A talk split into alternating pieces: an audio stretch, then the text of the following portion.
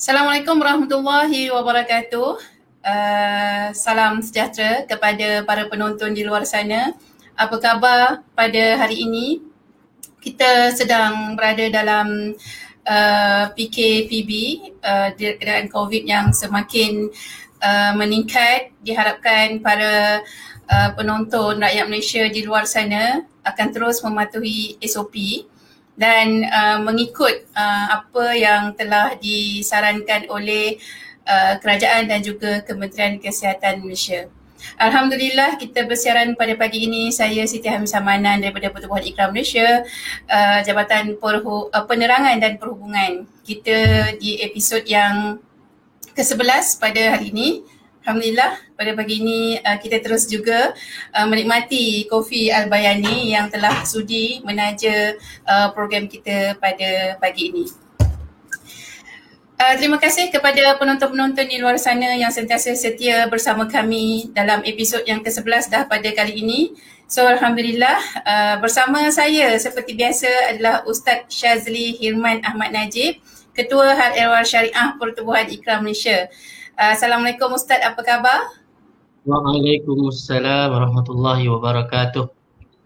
Ya, uh, Ustaz, kita sekarang ni nampaknya kita bersiaran secara uh, jauh. Ustaz di rumah, hmm. saya pun di tempat saya demi apa uh, PKPB yang sedang berlangsung sekarang ini. Ustaznya kita mematuhi ya, uh, apa SOP dan saranan. InsyaAllah. Uh, Tapi ada Ustaz, teknologi ni okey, mudah. Ha, kan Alhamdulillah kita memanfaatkan teknologi yang ada walaupun kita uh, berjauhan tapi kita masih boleh meneruskan uh, rancangan-rancangan yang telah kita atur Ustaz ya. ya Ustaz betul. sekeluarga sihat Ustaz eh? Alhamdulillah sihat. Alhamdulillah. Ha. Alhamdulillah Ustaz hari ini telah uh, merupakan episod yang ke-11 kita nak cakap pasal doa Ustaz. Ya. Ha, kita cakap pasal doa. So um, doa ni adalah orang kata uh, orang apa dalam uh, apa hadis ustaznya doa silahul mukmin doa itu hmm. senjata umat Islam jadi doa ni sebenarnya um, bagi saya lah sangat penting bagi umat Islam uh, tapi kan ustaz uh, soalan yang nak ditanya yang nak ustaz kupas hari ni dengan dalam tajuk mudahnya berdoa tu saya nak tanya hmm. soalan lah supaya kita kekeruan yang berlaku di kalangan masyarakat kita ni uh, dapat terlerai. Uh, soalan ni saya nak tanya hmm. ni Ustaz. Hmm. Bila kita nak berdoa ni, kita ni orang Melayu kan Ustaz? Biasanya hmm. kita agama Islam ni daripada Al-Quran, bahasa Arab. Jadi adakah doa tu Ustaz dalam bahasa Arab sahaja dan Ustaz sahaja yang boleh membaca doa? Macam mana Ustaz? Boleh Ustaz terangkan sikit? Hmm. Terima kasih Kak Misah. Um, tajuk yang kita bincang uh, pada kali ini, episod kali ini uh, adalah tajuk yang um, biasa. Memang ini uh, doa merupakan suatu yang kita buat hari-hari. Hmm? Uh, cuma um, saya ter- terpanggil untuk berkongsi uh, untuk berkongsi perbincangan berkaitan dengan doa pada episod kali ini sebab uh, saya melihat ada lagi uh, kekeliruan berkaitan dengan doa. Pertama yang uh, berkaitan dengan soalan uh, yang ditujukan tadi, adakah doa mesti kena dalam bahasa Arab? Eh? Dan satu lagi, adakah mesti ustaz je yang uh, boleh berdoa? Um, sebenarnya doa adalah uh, suatu dipanggil apa ya? Uh, perbualan eh, kita kata rintihan ataupun munajat antara seorang hamba dengan Tuhan dia. Hmm? Hmm. Kalau uh, kita katakan dia mesti dalam bahasa Arab, kira orang Arab je lah boleh bercakap dengan Tuhan eh.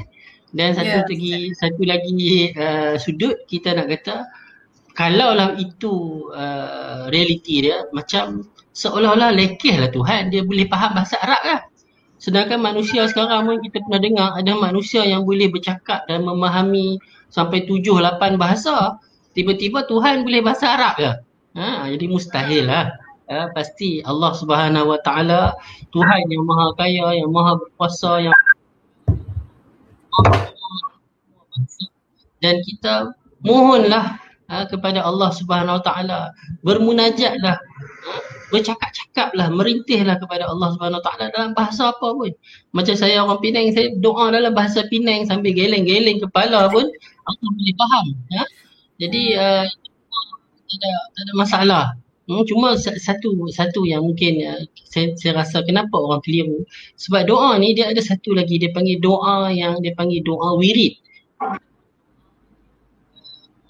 yang Nabi sallallahu alaihi wasallam uh, ajarkan kepada umat dia uh, untuk diamalkan sehari-harian ya macam doa pagi petang ya doa naik kenderaan doa masuk masjid doa keluar tandas dan sebagainya. Doa-doa tu memanglah kena dalam bahasa Arab sebab kita uh, mengamalkannya kerana ini adalah sebahagian daripada ajaran Nabi sallallahu alaihi wasallam dia jadi wirid wirid harian ya? Uh, dia dia kita kena hafal macam mana lafaz yang Nabi ajarkan lah. Itu doa wirid. Tapi doa macam kita nak memohon kesihatan ke kita mungkin ada masalah ke anak nak masuk SPM ke nak ambil SPM hmm. ke. Macam uh, saya saya sebagai ustaz lah biasa juga uh, ada orang yang uh, biasanya mak ayah ni uh, bertanya ustaz eh, ada ada doa nak bagi anak saya ni uh, terang hati ya baca buku senang faham nanti SPM pun dapat straight A ada ada doa kenapa ada soalan macam tu sebab dia ingat saya nak bagi doa kat dia ada lafaz tertentu dalam bahasa Arab yang Nabi ajar macam mana Nabi nak ajak doa terang hati lulu SPM zaman Nabi mana ada SPM? Jadi doa lah dalam bahasa apa pun. Kalau saya, saya nak kata dekat makcik ataupun ibu yang bertanya tadi tu. Ha, doa seorang ibu ni makbul, Masya Allah. Ha, doa mak kepada anak makbul. Makcik bangun ya, belum subuh tu. Tu bangun. Angkat uh, solat dua rakaat, angkat tangan. Minta lah ke Allah subhanahu wa ta'ala. Ya Allah ya Tuhan. Cakap ke Allah. Uh, itu itu sebenarnya uh, doa. Mudah hanya berdoa. Tajuk kita hari ini mudah hanya berdoa. Dan uh, siapa-siapa pun hadis Nabi sallallahu alaihi wasallam menunjukkan doa seorang ibu makbul, doa seorang kawan kepada kawan dia yang lain yang kawan dia tak tahu pun betul. Ini, ini menunjukkan luasnya uh, apa ni untuk berdoa. Ya. Jadi dia bukan eksklusif kepada satu-satu bahasa dan bangsa dan bukan eksklusif kepada satu-satu orang kata apa uh, orang ya, jenis orang ustaz saja. Uh, uh, uh, uh. Kalau ustaz suara ustaz terputus-putus ni, kadang-kadang ada yang uh, tak berapa nak dengar suara ustaz tu. Uh, tapi tak apa, begitulah Ustaz. Eh. Kita maksudnya tak kisahlah siapa uh, bangsa kita, Cina ke, India ke, Melayu yang beragama Islam Ustaz. Eh. Uh, hmm. Mereka boleh berdoa mengikut bahasa mereka sendiri. Bahkan Ustaz kata tadi macam pergi jumpa Ustaz, uh, minta doa, doa spesifik anak nak apa, nak hmm. masuk apa, nak ambil exam, SPM ke, yeah. seolah macam jampi pula Ustaz kan, minta hmm. pergi dekat somebody untuk jampi kan. Okey macam mana lah hmm. kan. Uh, bukan begitu Ustaz ni. Uh, berdoa lah hmm. apa yang sepatutnya kita boleh doa. Apatah lagi seorang ibu yeah. ataupun seorang ayah Ustaz. Ya Ustaz. Dia celah sikit lah. Dia mungkin dulu-dulu orang orang Melayu ni ha? uh, dia sinonim dengan Ustaz, tak dengar Ustaz. Ustaz kena mungkin betulkan sikit. Ha, okay, terus Ustaz. Tiba-tiba dah tak dengar. Pakai wifi. Ah, pakai line handphone je ni. Oh, Jadi okay. uh, saya tengok gambar saya pun tak tak tak tajam eh berbanding uh-huh. dengan gambar uh, ni kat Mista di studio yang pakai uh-huh. internet. Uh, uh, InsyaAllah. Mungkin minggu depan kena pergi juga apa ni pejabat. Oh, payah eh. internet tak, tak kuat ni. Tapi uh, sekarang okey kan suara? Okey okey, selesai. Okey eh? Okey. Uh. Kalau suara okey saya teruskan uh, saya nak kata tadi uh, orang dulu dulu dulu jadi tapi bila bila kefahaman Islam uh, makin kuat dia dia nak tiun daripada bomo tu dia jumpa ustaz ya? hmm. tapi uh, permohonan dia sama suruh ustaz yang doa dan sebagainya. Uh, macam eh, uh, macam jampi. Dan itu tak ada masalah. Hmm? uh, dia orang orang yang soleh berdoa ni makbul ya. Dia kita dia ada istilah dia bagi tawassul dengan orang yang soleh. Orang yang soleh ni berdoa. Tak dipertikaikan. Yang saya maksudkan tadi adalah adakah sebab soalan tadi kan? Adakah hanya ustaz yang boleh berdoa? Tak. Semua orang hmm. boleh berdoa.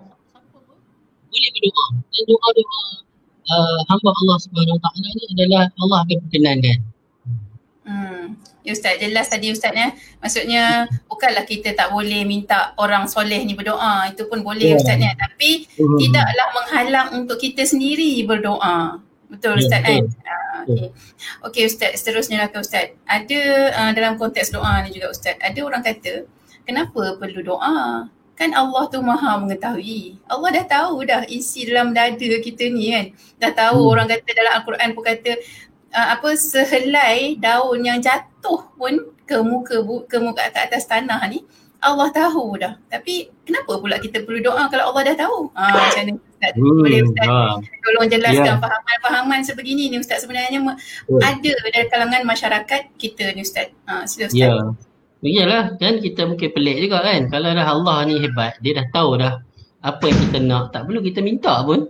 Allah dah tahu dah kita nak apa, tak payah minta lah. Tak perlulah ada orang panggil apa, syariat berdoa tu. Uh, bahkan kadang yang kita minta tu hari-hari benda yang sama aja kan. Uh, macam kita pergi setiap hari duk pergi sarapan kedai mamak mesti roti canai dua dua dua keping kuah banjir dengan teh tarik kurang manis. Kalau mamak tu tengok muka kita pun dia dah tahu dah kita nak apa. Sebab kita hari-hari duk makan. Ha, tak lama lah tu orang yang tiap-tiap hari teh tarik dengan apa roti canai tu tak lama lah hidup dia tu. Kan? Ada tambahan ha. ustaz. Saya selalu pergi orang tambah ada telur goyang pula. Tambah oh, dekat roti yeah. canai tu. Kalau tak nak kata kan? Kalau mamak pun boleh tahu dah kita kalau benda hari-hari kita duk minta kita tak payah dah dia pun tengok muka kita dia pun tengok macam biasa ha? okey. Tapi uh, tapi dengan dalam dah berdoa eh bukan kita ya ni kena kena faham. Berdoa ni bukan tujuannya kita nak bagi tahu Allah Subhanahu Wa Taala. Kita nak apa? Tak. Tujuan berdoa ni adalah nak tunjuk pada Allah Subhanahu Wa Taala kita perlukan Allah. Kita hamba kita lemah kita tak ada upaya. Kita memang bergantung dan ber, memerlukan Allah Subhanahu Wa Taala itu tujuan doa. Tujuan berdoa adalah nak tunjuk rasa hamba, nak tunjuk rasa lemah, nak tunjuk rasa kita tak ada upaya, tak ada daya. Itu tujuan berdoa. Sebab itulah doa ni Nabi sebut mukhul ibadah. Dia otak ibadat. Ibadat ni penghambaan nak tunjuk rasa hamba. Hmm? Macam kalau seseorang tu dia tengok ada orang buat tak reti kat dia kan. Tak pernah pun panggil dia ke, tak pernah pun mai sembang dengan dia ke, mai bincang dengan dia ke, konsult dia sesuatu kan. Kita rasa benda ni ni. Dia pula bawah, bawahan kita mungkin kita pula majikan. Eh, ni ni sombong lah macam macam dia rasa dia hebat sangat. Dia tak tak perlu akan aku apa-apa pun semua dia dia ha, kan. Apa tak lagi Allah Subhanahu ha? Hmm. dia rasa dia pandai dia, kan? dia pandai dia kata tak payah rujuk lah. Aku tahu buat sendiri macam tu. Jadi itu tujuan berdoa kan? Tujuan dia nak tunjuk. Kata kita ni memang apa-apa aja kita berhubung dengan Allah Subhanahu taala dengan cara apa lagi kita nak berhubung dengan Allah? Ha, doa ni kalau kita mungkin kita tak dengar lah Allah cakap direct dengan kita ha, ya, kita nak cakap dengan Allah adalah melalui doa. Kita nak dengar apa Allah cakap kita kita baca Quran jadi sebenarnya manusia boleh berinteraksi dengan Allah Subhanahu Wa Taala. Tak ada perantaraan. Itu itu dia punya itu dia punya rahsia dia ha? dalam Islam ni masya-Allah. Siapa-siapa pun dia marhain terang mana pun dia rakyat bawahan macam mana pun dia siapa pun dia boleh direct bercakap dengan Allah Subhanahu Wa Taala dan Allah akan pasti dengar apa yang dia nak dan Allah akan pasti melihat kepada dia. Yang ni yang yang penting dia kena rasa dia hamba. Yang penting dia kena rasa dia perlukan Allah dan Allah Subhanahu Wa Taala adalah Tuhan dan pemilik dan pencipta dia. Yang tu uh, rahsia dia. Eh? Kalau kalau kita dah sampai tahap kita rasa macam tu, insya-Allah uh, Allah akan uh, mengabulkan uh, doa doa kita. Yang penting hamba tu sebab tu dalam al-Quran bila Allah sebut pasal doa, Allah kata wa idza sa'alaka ibadi anni. Kan apabila mereka uh, apa ni bertanya kepada kamu uh, iaitu apabila bertanya kepada kamu wahai Muhammad hamba-hamba aku tentang aku. Allah mention kat situ hamba-hamba aku ibadi. Maknanya bila berdoa ni kena kena rasa dia hamba. Ha, itu itu uh, rahsia dia. Kalau kita minta kat Tuhan dengan ras, tak rasa kita tak rasa kerdil, kita tak rasa kita perlu kat Allah, kita uh, tu uh, mungkin kita kena check kenapa doa kita mungkin uh, tak tak mustajab. Mungkin cara berdoa kita tu kita tak me- me- menunjukkan kita perlu pun. Hmm? Uh, itu itu uh, saya punya respon lah. Oh Ustaz, itulah bila Ustaz kata cakap tadi apa? Apa cara kita berdoa macam seolah-olah kita tak perlu kan kan? Uh, apa? Hmm apa doa tu. Jadi maksudnya macam kita patutnya macam hebatnya Islam ni tak ada perantara kan. Saya saya hmm, berminat hmm, dengan apa hmm. Ustaz kata tadi macam yeah. kita ni Allah tu pencipta kita Ustaz. Tak ada perantara hmm. direct terus pergi tak perlulah macam kalau kita dalam keadaan kehidupan kita sekarang kan nak pergi minta hmm. ni oh kena lalu orang ni kena lalu orang ni kan oh. barulah boleh sampai kita punya hasrat tu kan orang kata kena apa ada kabel kena ada kabel orang kata Ah, oh. kena ada kabel. Allah ni kabelnya tak ya. Kita terus Dia direct ke Allah kan. Yeah.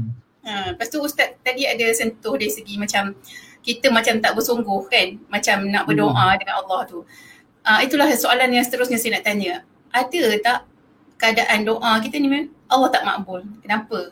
Agaknya supaya kita ni tahu kan apa yang kadang-kadang menyebabkan oh Allah tak makbul kan doa kita Ustaz. Ya, yeah. ada tu seperti hmm. yang uh, pernah Nabi sallallahu alaihi wasallam uh, nyatakan yang dikeluarkan oleh Imam Al-Bukhari dan Imam Muslim uh, hadis daripada Anas uh, Anas bin Malik radhiyallahu anhu qala qala Nabi kata idza da'a ahadukum falyazim fil mas'alah apabila seseorang di antara kamu berdoa hendaklah dia berdoa dengan uh, sungguh-sungguh dengan serius Ustaz Ustaz ulang sikit Ustaz, suara Ustaz terhilang. Oh, terhilang juga eh? Ah, okay, wow. ulang balik tadi doa sungguh-sungguh tu. Respon saya eh, pada uh-huh. berkenaan dengan soalan tadi daripada Nabi Sallallahu Alaihi Wasallam hadis yang uh, dikeluarkan oleh Imam Al-Bukhari dan Imam Muslim uh, Anas bin Malik kata uh, Nabi Sallallahu Alaihi Wasallam bersabda apabila seseorang di antara kamu jika da'a ahadukum Afal ya'zim doa. Ha? Jika sesalah seorang di antara kamu berdoa, hendaklah dia benar-benar bersungguh-sungguh. Ha? Dengan orang kata serius. Ha? Mengharap. Ha? Dia tak boleh kata. Dia tak boleh kata Allahumma in syi'ta uh, fa'aqini. Macam dia nak kata, Nabi sebut ni, eh, janganlah kalau masa kamu berdoa tu, jangan kata macam ni. Allahumma in syi'ta fa'aqini. Ya Allah, ya Tuhan, kalau kamu nak, kamu bagilah. Macam nak kata kalau tak mau bagi pun tak apalah. Itu macam tak serius. Inna Allah la mustakrihalah. Saya orang yang orang yang kita kata nak bagi bagi tak bagi tak bagi itu macam kita rasa dia ni kalau nak bagi macam tu orang terpaksa. Allah ni tak perlu nak rasa terpaksa. Tak ada siapa pun boleh paksa Allah Subhanahu Wa Taala. Ha? Jadi kalau nak minta, minta betul-betul dengan nak. Uh, itu tak lah kan? Itu macam kita rasa Allah ni macam uh, macam tu. Jadi tak boleh berdoa macam tu. Ha? Nabi kata tak boleh ha? seseorang kalau dia dah berdoa dia tak boleh kata macam tu. Dia kena doa ni memang dia rasa memang Allah akan bagi. Hmm? Ha, macam tu. Dan satu lagi kadang kita ialah ini saya pun sebelum belajar hadis ni saya pun rasa pernah juga ada terasa macam ni ya. Kita rasa hmm. doa Duk berdoa banyak kali dah Allah tak kabul pun kan Allah ni ha. dengar ke hadis yang dikeluarkan oleh Imam Al-Bukhari dan Imam Muslim juga ya? seperti yang uh, di, diriwayatkan oleh Abu Hurairah ya? anna Rasulullah alaihi wasallam qala Nabi sallallahu alaihi wasallam kata yustajabu li ahadikum ma lam ya'jal. Ya?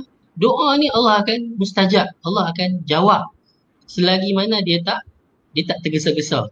Lam ya'jal. Fa yaqul apa maksud tergesa-gesa tu? Dia kata orang yang berdoa ni bila dia berdoa dia kata apa? Qad da'autu fala au falam yasta falam yustajab li aku berdoa ni banyak kali dah tapi Allah tak Allah tak Allah tak kabulkan pun. Ha, itu tergesa-gesa. Bila kita kita doa yang kita macam macam dia doa banyak kali dah. Tapi tak makbul-makbul pun. Ha, kalau orang tu dia kata macam tu Nabi kata doa ni semua yang akan dimakbulkan. Kecuali orang selagi orang yang berdoa tu dia tak tak orang utara kata dia tak kalut ha? dia tak tergesa-gesa sampai sampai dia bukit pula. Aku ni doa banyak kali dah Allah tak? Allah tak uh, malas dah lah aku nak doa kan. Bukan dia jawab pun bukan dia dengar pun. Ha, macam itu itu bukan hamba. Macam tadi tu. Allahumma in syi'ta fa'atini itu bukan hamba. Doa mesti lahir. Lahir daripada hati yang rasa dia bergantung dia perlu kepada Allah. Itulah hakikat. Bila seseorang dia rasa dia tak berdaya dan dalam asal dia minta ke Allah pasti Allah akan kabul tunai kan permohonan dia jadi uh, mungkin? Ha, suara Ustaz macam tenggelam-tenggelam tapi tak apa, saya boleh dapat juga apa yang Ustaz cakap tu sikit. Uh, maksudnya daripada tadi yang Ustaz uh, maklumkan kita hendaklah bila berdoa tu kita kena apa? Uh, jangan kata tak apalah kalau Allah tak makbulkan kan. Uh, so maksudnya kita kena bersungguh-sungguh dalam berdoa kan. Hadis, Satu hadis yang kedua yang saya kongsi tu Dapat tak? Uh, hadis yang kedua tu macam apa uh, Ustaz kata tadi lah apa um, uh, macam eh, kenapa kali. Allah uh, kenapa Allah tak makbulkan oh. doa aku ni macam paksa-paksa Allah kan uh, yeah. so dua perkara tu lah so jangan buat hmm. macam tu lah tapi mungkin Ustaz yang pertama yang pertama tu orang kata apa yang Ustaz kata macam tak apalah kalau Allah tak bagi uh, saya okey hmm. mungkin kita ni sifat orang Melayu kan macam yeah. kita macam apa kita pergi rumah orang, uh, kita pergi minta hmm. tolong betul orang kata tak apalah kalau tak tolong pun tak apa, saya okey lagi. Tapi dengan Allah tak boleh macam tu Ustaz ah. Macam macam lah Allah ah. tak, tak boleh baca isi hati kita eh. tadi konsep tadi tu lah. Uh, hmm.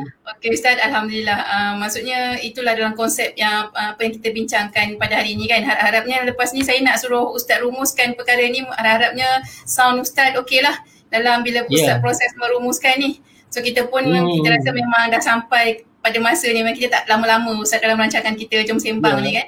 So kita ringkas yeah. padat uh, apa sembang santai tapi sampai. So uh, boleh Ustaz rumuskanlah tajuk perbincangan kita yeah. pada hari ni. Secara tak langsung tadi saya pun dah ada sedikit rumusan eh. Uh, tajuk ni sendiri pun dah merumuskan mudahnya berdoa. Doa ni mudah. Huh? Mudah ni berdoa ni adalah satu perkara yang mudah yang penting kita kena minta, kita kena bercakap, kena merintih kepada Allah dalam keadaan kita rasa kita tak terdaya, tak ada kemampuan, kerdil kita ni.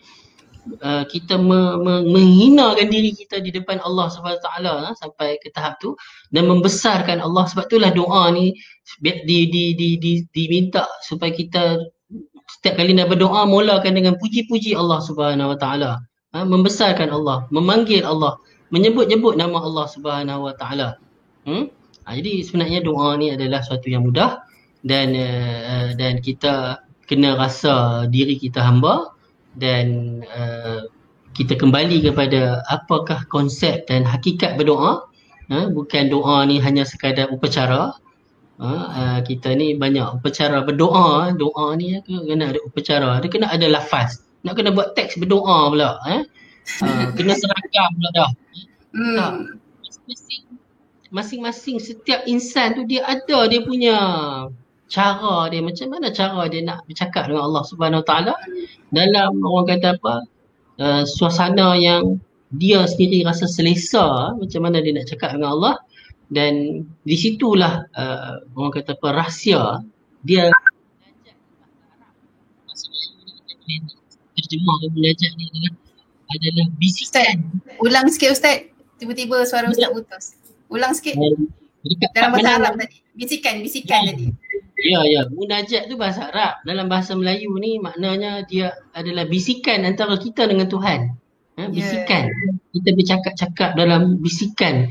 Dia maknanya dia macam uh, orang kata apa rahsia antara kita dengan Tuhan. Uh, itu itulah hakikat berdoa. InsyaAllah mudah-mudahan saya minta maaf lah tu, tu yang kata di rumah ni uh, dia memang kena pakai line internet yang yang yang kuat lah baru boleh hmm. buat live macam ni eh. InsyaAllah saya cuba uh, cuba hadir ke pejabat juga lah minggu depan. Hmm. Tapi tak apa, kita rasa kita dapat apa yang kita bincangkan pada hari ini iaitu pentingnya berdoa.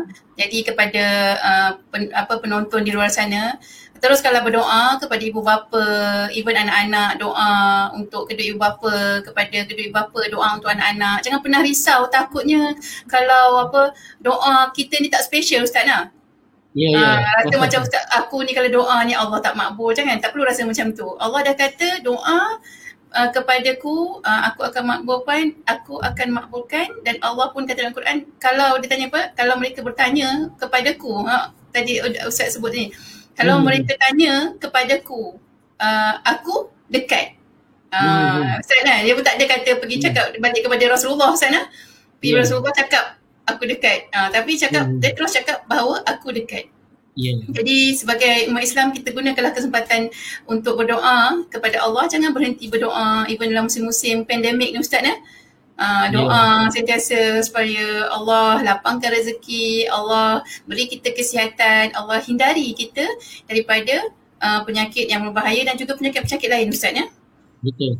Uh, okay, Ustaz, kita nampaknya kita akan uh, uh, menutuplah uh, pertemuan kita pada hari ini kita mengucapkan terima kasih kepada penonton-penonton Ustaz ya yang setia yeah. bersama kita dan mohon doa agar kita dapat meneruskan uh, rancangan Jom Sembang ini untuk manfaat kita bersama Ustaz ya. Kita akan kupaskan hadis-hadis uh, panduan-panduan daripada Al-Quran untuk kita sampaikan kepada masyarakat di luar sana. Ustaz ya InsyaAllah Ustaz, sehingga ya, kita bertemu lagi pada episod yang akan datang uh, kepada penonton di luar sana.